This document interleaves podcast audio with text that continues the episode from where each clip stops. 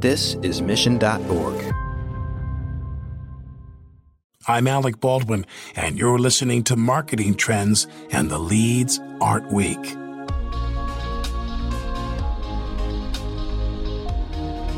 Nick Runyon is an accomplished marketing executive with more than 20 years of experience developing and implementing marketing strategies. His latest endeavor as the CMO of PFL.com might be his biggest undertaking yet. On this episode of Marketing Trends, Nick details how coming into an organization as a CMO with a fresh set of eyes can be beneficial to the growth of the marketing department. Plus, he explains why you should never call your customers clients and why personalized, well orchestrated experiences across all channels can mean endless possibilities. Enjoy this episode. Marketing Trends Podcast is brought to you by Salesforce. We bring marketing and engagement together. Learn more at salesforce.com/marketing. Here is your host, Ian Faison. Welcome to Marketing Trends. I'm Ian Faison, host of Marketing Trends, and today we are joined by special guest Nick. What's going on? How are you? Happy to be here. Thanks for having me. Yeah, great to have you on the show. Well, we um, both of us have a hot date later on to go fishing in different parts of the world. But in the interim, we're going to be talking a bunch of marketing. Uh, we're going to talk marketing automation, everything that's going on at PFL and your background. So let's get into it. How'd you get started in marketing in the first place?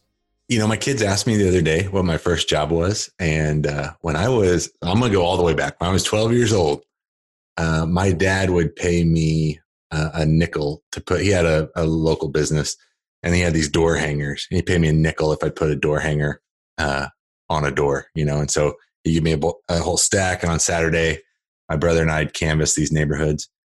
Um, one day after school, we were killing time in the back of the shop and I found like a supply catalog and they had these door hanger plastic bags with the, the doorknob hole was pre punched in it. And I was like, I started thinking, if my dad's going to pay me for that, I've, I've, got a bunch of other friends at school, their dads own businesses and moms and dads will give me these, uh, you know, flyers to put into this paper, uh, this plastic bag. So that bag became worth about 15 cents a piece. And we just started, uh, marketing to these different neighborhoods and made enough money to buy rollerblades. And then we like doubled our, our, we made thousands of dollars that summer. And, uh, I don't know, maybe I think it's funny, but I've been in marketing ever since. It's just uh, every job that I've, I've had since then, even like hourly jobs through college and stuff, always kind of leaning towards the, the marketing aspect, the signage copy. And, and then, you know, when I got a professional career, I kind of talked my way into a Google ads uh, position and then just kind of went from there. And so, flash forward to today, what does it mean to be CMO of PFL? Uh, I think it means you have to be nimble. The marketing technology stacks, um, what's possible, what's working, what's not working. That stuff is changing so rapidly. I talked my way into a Google AdWords job early in my career. I did that by kind of laying out this argument that stuff changes so quickly all I have to do, I didn't have any experience. My boss didn't want to put me in that role, but I convinced him all I have to do is learn and apply faster than the competition and we'll win. And you don't have to pay me as much because I don't have the experience. And I didn't know it at the time, but I think that that really carries through all of the different marketing teams that I led and is that nimbleness is a major factor uh, in my day to day role as a CMO today. And for those of our listeners who don't know, uh, can you share more about PFL? Yeah, PFL um, got its start as an online printing company. So uh, we were actually one of the first way back in the day to figure out how to take any file type and produce it on um, a printing press. Today, we are a marketing technology SaaS company. Uh, it might seem like quite a pivot or a leap between those two things the more I learned about PFL over the last couple of years, the, uh, I became really fascinated with this idea of blending the digital and physical for greater marketing effectiveness. And that's what we do for our customers today is we help them deliver remarkable brand experiences by combining their digital marketing efforts with physical direct mail, or we like to call it tactile marketing. Um, automation is what our software does. So it's been I joined as CMO uh, in Q4 of last year, uh, and then we've had a crazy front half of 2020 since then. But it's been uh, um, it's been really fun to uh, kind of dive in um, to this new product, this new category, and really try to understand what some of the best marketers in the world are doing to blend those experiences uh, for their customers. Yeah, so let's get into that. Like, what are some of the best marketers in the world, you know, doing on your platform? And obviously, um, you know, your platform integrates with uh, things like Salesforce and and pretty much any any marketing automation or CRM platform that that folks are using out there. Um, but it, you know, this is clearly a time where you know eyeballs are at a premium. Uh, everything is is uh, you know, automation is becoming more and more important for folks not to to get left behind. What are some of those best practices? Um, we've done a lot of work recently with Matthew Sweezey uh, at Salesforce, not directly, you know, business to business, yeah. but just kind of we had him on the show. Yeah, yeah, I love that guy. Yeah, um, he's great. Great book. Should read Matt's book if you haven't already. Context yeah, Marketing Revolution. Absolutely. Um, it's a, a worthy plug there. And if you do read that, it's all about delivering context and experience. And um, he has an excellent podcast too. That I talked to him the other day. I said, "Hey, what else you know should I be consuming?" He's like, "Well, selfishly, I have this. Uh, what is it? Electronic propaganda uh, podcast." And I listened to the whole thing in like two days because I was fascinated by this idea that we've shifted into experience um, and context and personalization at a one to one level. But then how do you do that for a major company like Salesforce or or Zoom or you know any of the big customers that we have? Um, how do you deliver a one to one experience at scale? And it's been really incredible to see what uh, some of these people are doing. So, like um, Salesforce, for example, let's do that. If Salesforce sees that uh, user or customer goes through their Trailblazer uh, certification, um, that digital signal gets pulled in and we're able to um, use information out of their Salesforce in order to completely personalize and deliver some Salesforce swag. It's a kit that has a congratulatory note. It's, uh, um, you know, there's props in there for like online class pictures and, and um, Trailblazer hoodies and all kinds of stuff. We can pick uh, specific pieces out of a Salesforce inventory, put that together in a kit, and deliver it to that user in a one-off, highly personalized experience. But the whole thing's automated based on digital signals of certification completion or or whatever the case may be. I, I think one of the most exciting and fun things is you can dream up kind of any experience that you want to deliver, and then you just start to pick that apart and say, okay, how are we going to to build this together and, and deliver it at scale so that every single person that's receiving this this touch point is having really a, an incredible brand experience and then the best marketers are using that not just to like send swag but to actually drive metrics and to create meetings booked to drive customer retention you know to increase renewals for saas products whatever the case may be yeah and what are what are some of those experiences what are the things that are working best I think one thing that's been really interesting um, as everybody shifted to work from home, or many people have, um, some of your prospects might be dispersed. People are no longer in the office. And so uh, we ourselves had to think, how are we going to handle this? Um, and we worked through those problems with, with our customers as well. Zoom's a great customer. We do a ton of work with uh, Austin over there on that team, uh, a brilliant marketer. Uh, one of the things that we've uh, worked on together is how do you, uh, as a lot of people have come on to Zoom, they have an interest in retaining them as paid customers. You know, so a lot of people sign up for the free service. How do you move them to paid? How do you uh, retain the people that have paid, even beyond whatever the future holds? And figuring out how do you do, how do you create an experience that's engaging, valuable, um, but also accounts for things like you know preferred address, uh, knowing that people might not be in the office. So uh, we worked with Zoom to create custom landing pages and links to those landing pages that their their sales team can send out uh, on a one-off basis.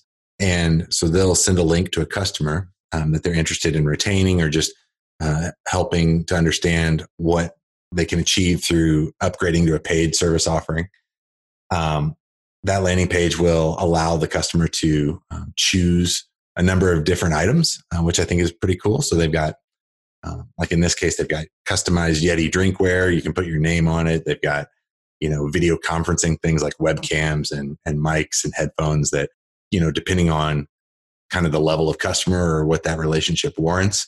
And then um, people can self-select, create their preferred address, uh, and then deliver this uh, PFL kind of kits and delivers this experience on their behalf.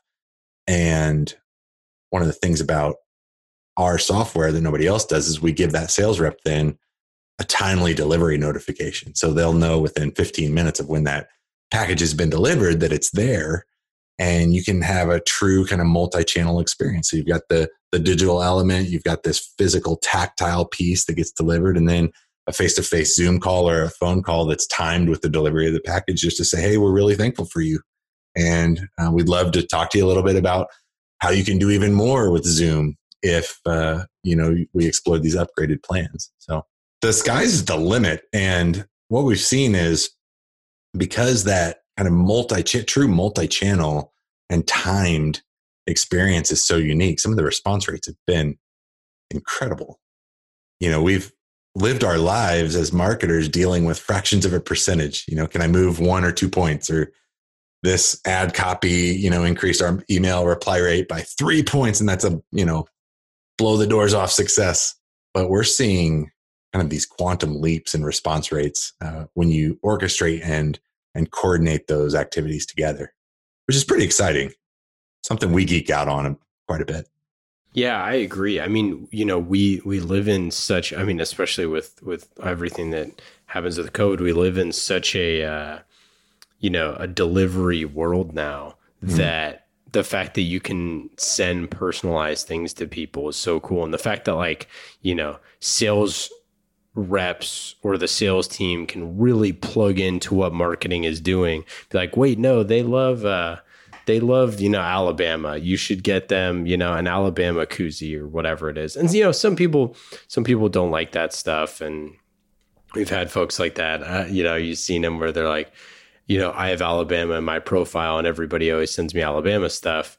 And it's like, I, you know, I, would say the number of people who don't like getting presents uh, or who, can't find them to give away to people is probably uh, 0.1%. So for everybody else out there, uh, you know, getting stuff, it's um, something physical that's relevant, that's personalized to what they're interested in. Um, it shows that your marketing team or your sales team is thinking about them and uh, and values their business and like that's a good place to be and it's a lot different than you know sales and marketing teams that constantly try to distract or you know waste people's time um, and not show that they're thoughtful or, or thinking about that person I think you're making a great point there. I think that the thoughtfulness, you know, some Alabama swag matched up to uh, Alabama alumni is a great kind of entry point. Uh, what's important to remember is that I think that what's in the box is not going to be what's uh, going to close the deal.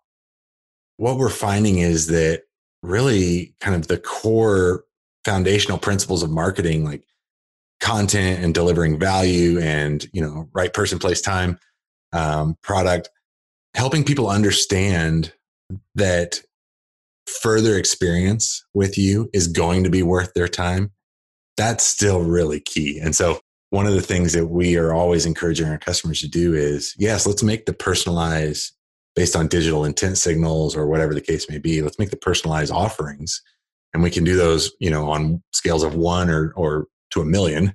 And let's make sure that in the middle of all of that, that you're helping people understand where do we go from here? You know, why is it going to be worth my time to answer the phone whenever you call or to uh, retain next year? Or what can you help me do to be successful?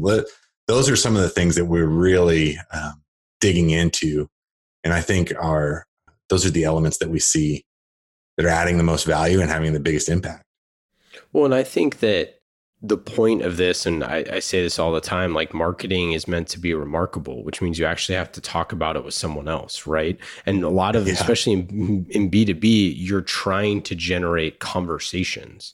You're not trying to generate like, uh, like that idea of just like, you know, awareness. Well, what is what is awareness of a product if all four people all know about your product but they never actually discuss it when it's time to make a solution? Um, like that's really what you want. And if you have something like whether it's something physical or, or whatever it is that's living in the room that is a conversation starter, it's like, hey, you know, where'd you? Uh, it's like, hey, I went to uh, you know, the well, I guess nobody goes to concerts right now, but um, you know, I went to this concert or this sporting event or or you know, I played golf here or I, you know, got this Patagonia and it was courtesy of this company. It's like there's a reason why sales leverages those type of tactics.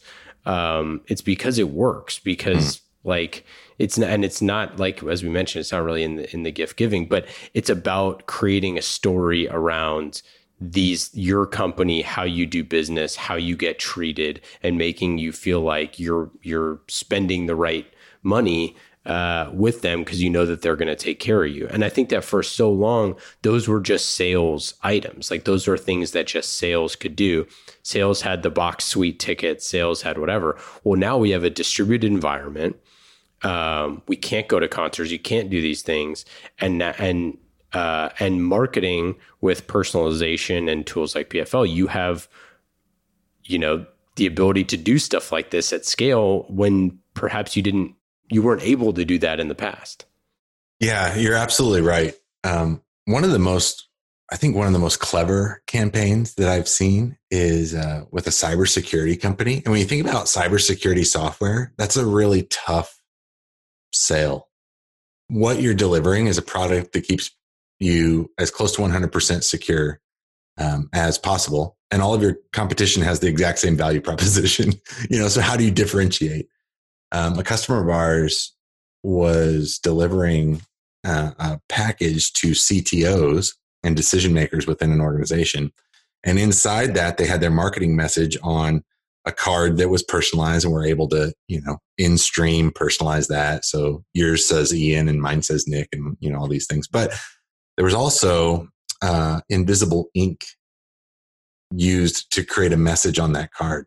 And then inside the box was a UV light pin. And when you, you know, put the two together, you can read the message. And the marketing message was so incredible. It said, you miss 100% of the opportunities that you can't see. And I think what a differentiator in a, in a cybersecurity software space to be able to say, we're out in front of everybody else. We see uh, your vulnerabilities and we'll help you solve those. Um, it's those kinds of conversations that you're referencing that I think about all the time. It's like, oh, that's uh, those are great ideas. I think one of the the funnest aspects of this job is just see um, what all these different teams are coming up with, and uh, really how clever and creative people are. You know, recently that's taken a very kind of helpful, benevolent, um, caring tone as well, which I think is to- uh, totally appropriate. Um, and it's been, I don't know, it's created some feel good moments for us on our team. I know that this isn't always the solution, especially if you're not like in enterprise B2B or something like that. This doesn't necessarily make sense.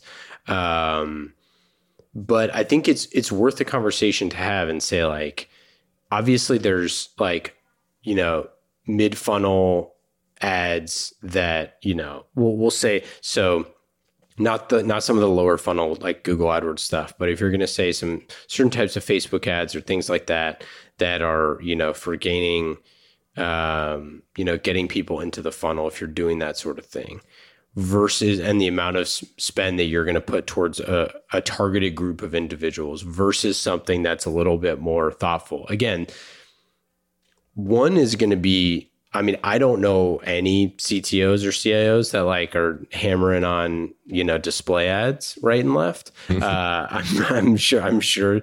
I mean, getting them around them is important, and getting you know that uh, that top of mind is definitely you know having it be top of mind is important. But you know, in terms of like click click through rates, I, I don't think that those are very high. We've run a bunch uh, for this show, in fact, um, so we know that. But um, but I just think that rethinking the relationship that you have with those folks and trying to figure out a way to be memorable in a sea of products that are extremely competitive is really hard.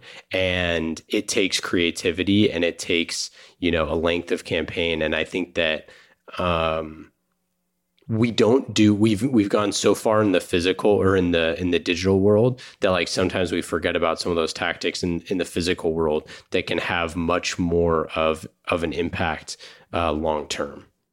I think you're absolutely right, and it's um, pieces of a whole picture as well. Um, you know, when we have conversations all the time about, as I know you do, about marketing technology stacks, and um, the same is true on like demand gen, for example. You know, you've got um, different aspects of the buyer journey. You're trying to cover all your bases.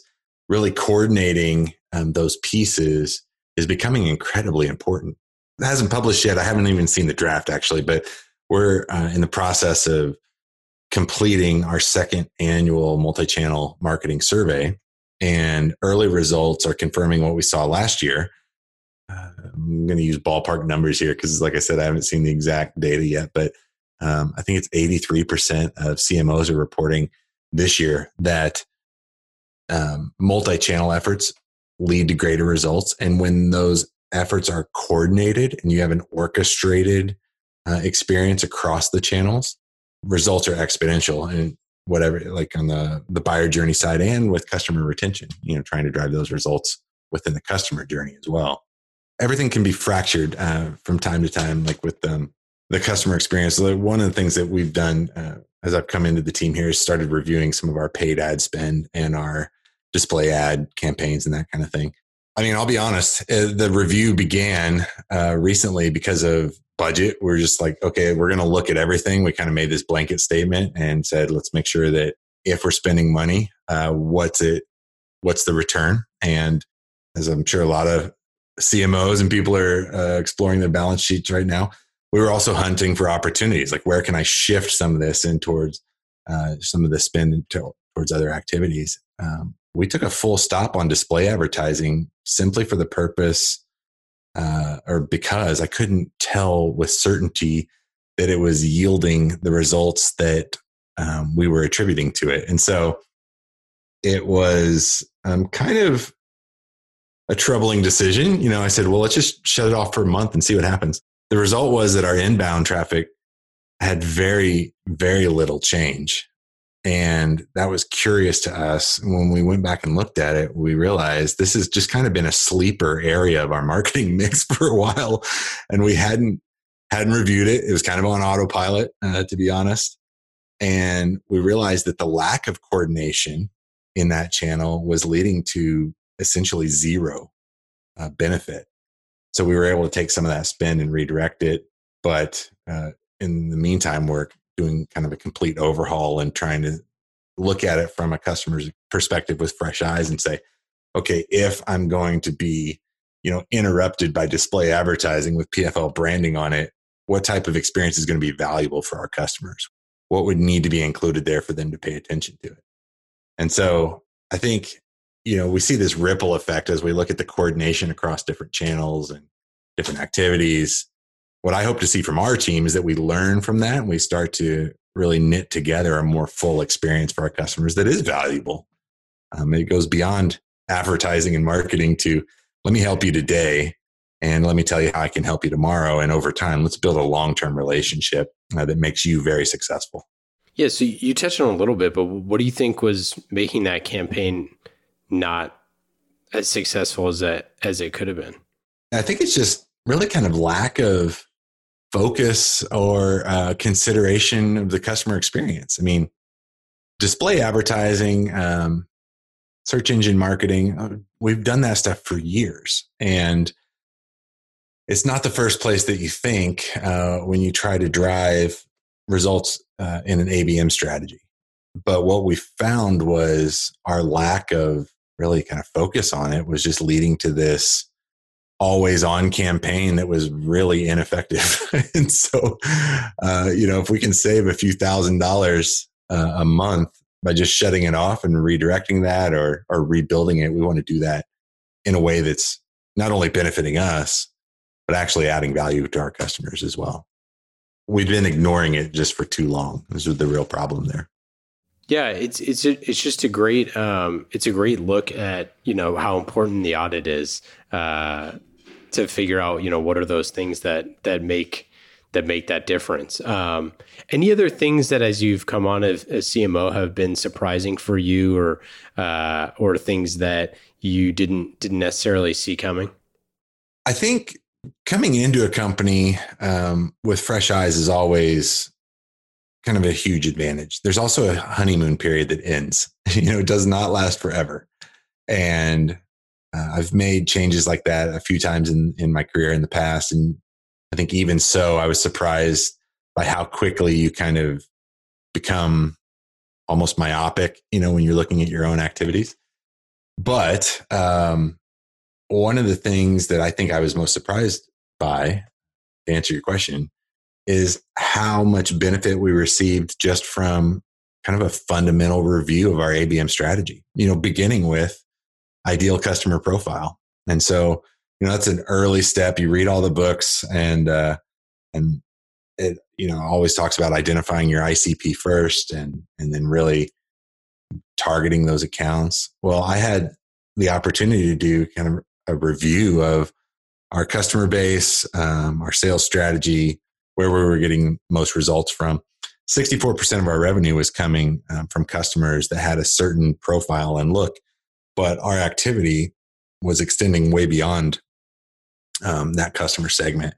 And so, very quickly, we refined our focus and we said we're we're going to focus on these brands and these accounts and this type of profile within those accounts and marketers you know in demand gen and um, the customer journey that are really facing these certain challenges and once we kind of redefine that for our team we became much more efficient much more effective uh, very quickly and it was nice to see um, and frankly i was surprised by how fast that focus became a force multiplier for our team that is also short lived. And so, what do you do next? And you just start to build off of that. Um, we've we've done things like just review top to bottom things like brand framework, our our customer journey, our buyer journey, our um, different channels uh, within each of those.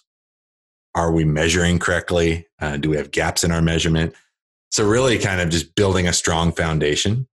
But it's surprising to me how effective some of those fundamental activities have been and makes me think about how important it is to just review and renew those when appropriate um, and on a fairly regular basis. I want to switch gears to a marketing agency. Um, so you founded a marketing agency, and I'm curious, like, why did you do that?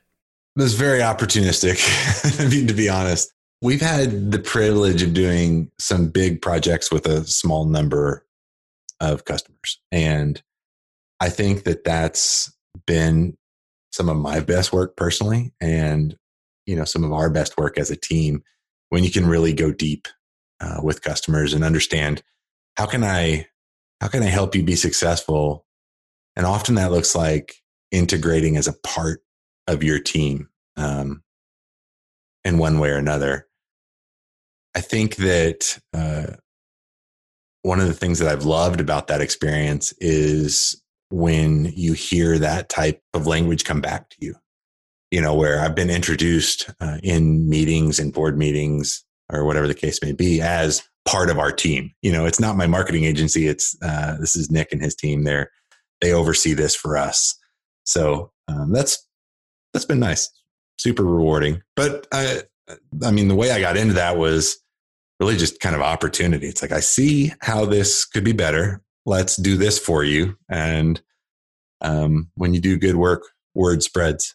It's given me a different perspective, maybe is the right way to talk about it, coming into PFL, because I think with our um, like our tactile marketing automation customers, it's a bit different from direct mail, uh, and enough so that um, sometimes we find that companies, even the biggest brands, are just having trouble starting. So we've really started to explore what's it look like to build, uh, you know, full agency services, build that out within our organization in order to uh, help achieve greater acceleration and profitability for our customers. So um, that mindset of how can I be a part of your team and help you be successful has been really beneficial for us. Yeah, we we joke on the show that uh, when it's somebody that you like, they're a partner, and then when you don't like them, they're a vendor. But I'm curious, like, how has it changed your your vendor relationship as you've been on both sides of the table? Uh, yeah, I don't like vendor. I don't like the word client either. You know, we try to use the word customer. Um, Me too. Hey, Re- I really? Say, I say that. Yeah, I say the same thing. We have customers. We don't have clients. I don't like it. Well, so and yeah, it's funny. I just always felt like um, lawyers have clients, and and I know that some people like client, but it's like a, client. It's like I'm not defending them. I'm not, you know, whatever. It's like we, um, yeah, I, think services. If you're in services, I think it's you're you have a customer. So uh, why do you do, why do you feel that way? Uh, it's exactly the same. Yeah. Um, lawyer's a great uh, example that most people will be able to relate to. Like that's it's transactional. I need you to do this for me now, and then when I when you've done that job, we're done. And that's not the relationship that I want long term uh, with you.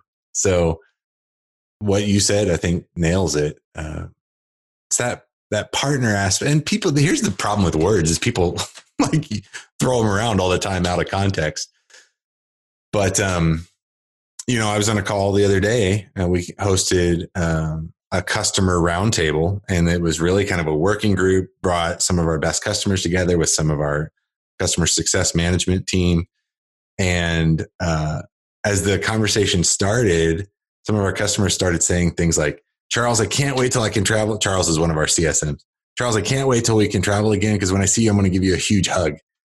That's not a client relationship you know that's a friendship a partnership we're building your business together you can lean on me uh, and after this one's done what's next like where do we go from here so i'm happy, I'm happy to hear you say that I've, I've said that to other people in the past and i kind of get a blank stare in return but sounds like you understand what i'm saying Totally. Well, here's the thing. I mean, and this is where I think people like misinterpret like business models and things like that and like what is the utility of what you're doing. Um so for example, like if I'm making a podcast for someone and like, you know, we're not making a two episode podcast, right? It's something that like goes on and endures and like lives over a multi-year engagement, right? It's like a long-term thing. So similar to way that services are, it's like a long-term engagement. I think the problem um, that we get into is that you know agencies got like huge and so bloated and it's like the whole point of an agency was like they have a specific skill set that they can do for us that it's cheaper to pay them to do it than it is to hire all those people in house and then if, you know, times get tough and we need to tighten the belt loop, we can cut that agency really easily and we don't have to like lay off a bunch of employees. Like it's a it's a flexible, you can flex up and flex down based off of like what your priorities of effort are.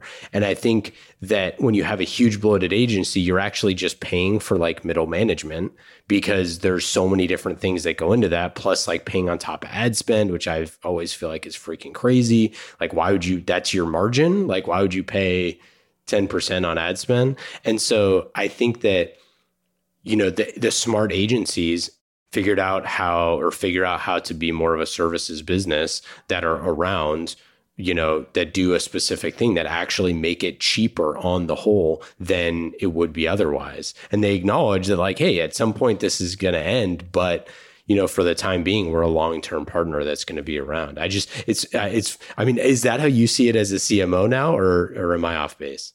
No, I, I think that's right on target. And actually, I mean, you brought up uh, the marketing agency that I started, and I don't even, I use that language because it just checks a box for people. It's it's probably right context. But the deeper level is what you just described. So a lot of our work was focused around building processes and services to gain efficiencies where it the net net benefit for my customer is that it's cheaper for them and i also have margin you know? So um, i've been on the customer side of those relationships as well. And you walk into you know a room on the eighth floor of a building with the agency's name on the outside of it and there's 30 people around the table for you know a three hour meeting about ad strategy and it's like this is very very expensive. Yeah and i yeah, don't exactly. think it needs to be this way. It is coloring my the the picture of things at pfl as well. But it's all a pass through that's the thing. It's like if you know like for my company it's like every cost that you are like everything is a pass through cost, right? So if you walk into a really nice agency, and this is like how things were done, right? You have this nice building where all these nice people work and it's a great place to work and all these things. But you realize like when that's your, when that's, um, when you're their client, you're just paying for their really nice building. like that's what you're paying for is for them to have a really nice building. And I just don't think that it's going to be that way in the future. I just don't, I don't see how that makes sense financially. And you've seen the market, a bunch of CMOs cut agency spend because of that. It's like, why are we paying all of this money for something that, and it's not about like in house or out of house. I think there is some of that stuff. I just think it's like, if your utility is supposed to be a results driven thing, then inherently you can't float this massive spend that's in the middle of it. Um, so, uh, I, you know, and and for certain companies that have massive economies of scale, that works. If you have 36 brands, yeah, you then that you can work with agencies that support like your portfolio brands. But if you're like a single company with a single product, it's like, why would you need to do that? It just doesn't necessarily make sense.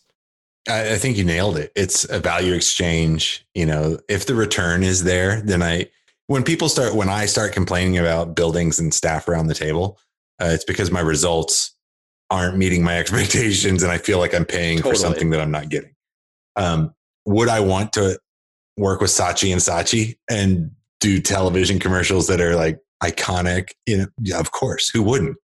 But you're you're exactly right. You know, there's massive economies of scale at play there with um, some of the biggest brands that employ those. So I think what we're looking at is there's the reason why I'm exploring this internally at PFL is because I think we're dealing with agencies. So a brand will bring an agency in and you're doing kind of art design and, and but there's a heavy lift on our side with um, an educational process what I'm really interesting uh, interested in opening up um, as a conversation with our customers is just let me do all that for you. Like we're doing it all anyway. Uh, I'm going to give you more margin back, and you know, talk about a a true partnership. If I can put more dollars in your pocket, so on top of the return that you're already getting, it's going to be magnified. And that's something I'm very interested in doing. Unfortunately, some of my agency friends are going to get cut out of the process in that exchange. But that, yeah, that is, you're totally right. And that is the case. I mean, I think websites is one of the clear ones with that, right? It's like, mm-hmm. like, this is an add on now for everybody. And it's like, I think that that was a lot of people's business model for a long time, right? And now it's like, you know, hey, we throw in the website, like mm-hmm. because you could make it for you know really cheap. Like that's not it's a it, that is the commodity, right? So you're like, yeah, super beautiful design and, and functionality and things like that for certain use cases, like absolutely. But like, you know, for the for the vast majority of you know, internet traffic, it's more about the interconnectedness between your website experience than it is about, you know, the physical site, uh, for example. And again, that doesn't mean that it just means that certain agencies get cut out based off of like you know how they're doing that. And i think it just goes back to this idea of like the integrated campaign that you talked about the holistic approach. Like everything has to be connected. Your ad campaigns all have to it all has to uh, to go together. And when you have like a million different agencies and you don't know where one stops and the other begins, it's like, hey, wait, which agency was supposed to update the website pages for this? Or like, who's yeah. are you doing the design for this or whatever? It's like all of that stuff creates little areas for friction and people to fall through the cracks.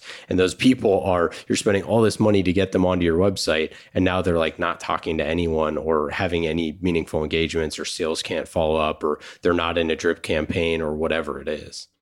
Everything becomes a commodity over time. And I think we're seeing that with some services right now. Um, you still have some customized service offerings and things that are very um, dynamic, but uh, you're right. You know, throw the website in for free now. Um, so that web design, uh, whether you call it product service, um, certainly uh, like website support as a service, all that stuff is is a commodity now. So just shop it on price. Experiences will have that same uh, pressure applied in years to come, but that's not the case today. What's happening today is that sophisticated marketers that are doing this well and crafting an experience are standing out from the noise because I know that you know me. When I when I have that experience and it's personalized and it's timed well and you're actually not bothering me by interrupting my day with a crappy ad that I don't care about, you're giving me value in the in the touch point in the exchange. That's a differentiator at some point that will become commoditized as well. So we have to continually kind of cannibalize our own processes in order to build the new thing and the better thing. But um, we, you know, we started this conversation by talking about how rapidly things are changing all the time. Um, we're at a point in time on a long spectrum, and uh, I think that's one of the things I love about marketing, though, is it is constantly evolving and working with smart people who are able to roll with those changes and really understand how to adapt and be creative within those constraints of change has been a lot of fun. So I'm looking forward to more of that. I'm sure you see that with the number of people that you talk to. I mean, what a what an incredible seat for you to sit in and gain perspective from uh, people that are having that same type of uh, journey along the spectrum. Yeah, no, absolutely. And it's just an exciting time to be a marketer. It's super complex. It's more complex than ever. And, uh, and there's more channels than ever. And uh, there's more, uh, you know, more rope to, uh, you know, to, to get yourself in trouble with than ever. Right. Um, but that's what allow the best marketing teams to, to really thrive. Um, let's get into our lightning round these questions are fast and easy. Just like marketing with Salesforce, you can go to salesforce.com slash marketing to learn more about marketing on the world's number one CRM. That is Salesforce. Salesforce.com slash marketing. They've been with us since the very beginning. Check them out if you haven't already. Lightning round questions. Nick, are you ready? Yes. Let's do it. Number one, what is a habit or skill that you've picked up during shelter in place? um, a mountain bike mechanic. That's pretty good. Uh, what job would you be doing if you weren't a CMO? Oh, you know, I don't know if I could do it. what I would want to do, I'd, I would love to be an organic farmer. uh, I can't grow anything, so I try to grow businesses, but I would love to be an organic farmer. That'd be my job. You're currently in Bozeman, Montana, uh, a place near and dear to our heart. Uh, later on today, when you go into Montana Troutfitters, what's the thing that you need to get at the store? Is it a, is it a hat for your uh, for your uh, COVID nineteen haircut that you got going on, or what are we looking at? Yeah, I think I'm going to buy a hat and send it to you. You said you had one, but you lost it, so I'll, I'll pick up a Troutfitter hat for you today and send it over. uh, that's good. And uh, um, these guys should. Um, I'm expecting something, Troutfitters. If you guys are listening, uh, we're plugging you today. Just keep that in mind. Yeah, yeah. No, that's exactly right. Um, we uh, we definitely. Uh, I've been outfitted before. Uh, I've been I've been trout fitted before by them.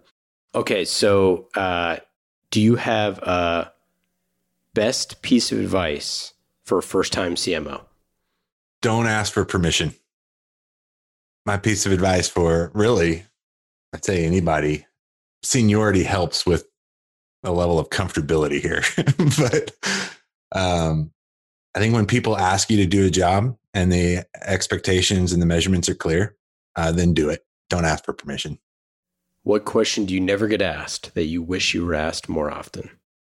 You know, I have a few friends. Every time I talk to them, they say, What can I do for you today? And I think that's very specific. It's very, it's an interesting way to phrase it. And if I'm honest, it always makes me uncomfortable when when I'm asked that question. But I wish more people would ask, "What can I do for you today?" Uh, and it's led me to try to ask that question more. Um, I think the world would be a better place. Awesome. Well, that's it. That's all we got for today, Nick. I appreciate you coming on um, and taking some time out. Uh, any final thoughts? Anything to plug? I think this has been this has been great. It's been fun. I uh, appreciate the opportunity. Awesome. Thanks again, and uh, and take care.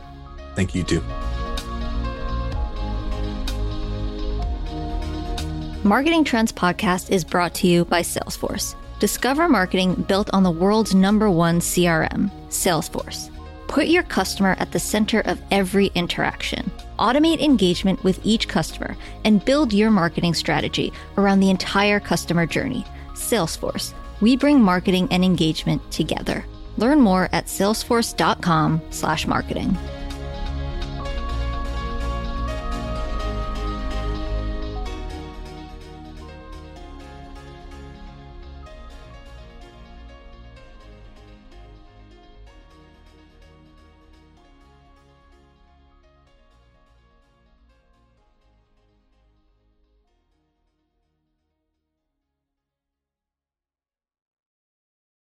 You have eight seconds to make a connection or risk a click away onto the next topic. The difference lies in your ability to deliver relevant experiences to your audience across devices and across channels. But delivering on a really great experience is impossible without the right people and the right technology. You've got the right people, but your technology choices will make or break someone's experience with your brand. At the center of gravity of your digital experience, Brightspot Content Management System can deliver relevant content, personalized experiences, and cross channel synergies to create unforgettable brand experiences. So you can be a bright spot in someone's day. Head over to brightspot.com forward slash marketing trends to find out right now. From global crisis to hunger relief efforts, the messages you deliver save lives, inform important decision making, and help keep communities safe and sound. The speed and scale of your content needs to be delivered faster and on a much larger scale. Brightspot Content Management System has supported some of the world's largest brands to communicate on a global scale. From Johnson & Johnson sharing critical information with their customers to helping Whole Foods tell their brand story to a global audience. Brightspot is designed to handle rapid iteration and personalized messages to those you care about most. Learn more at brightspot.com forward slash marketing trends.